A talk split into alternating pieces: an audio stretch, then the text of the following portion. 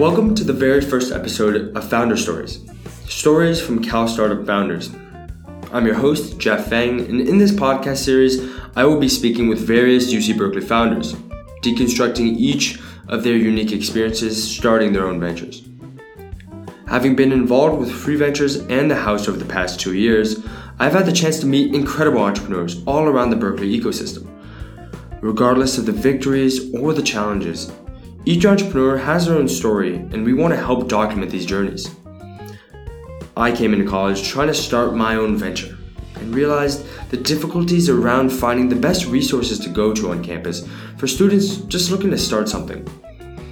And a lot of entrepreneurs I've spoken to have shared the same thing.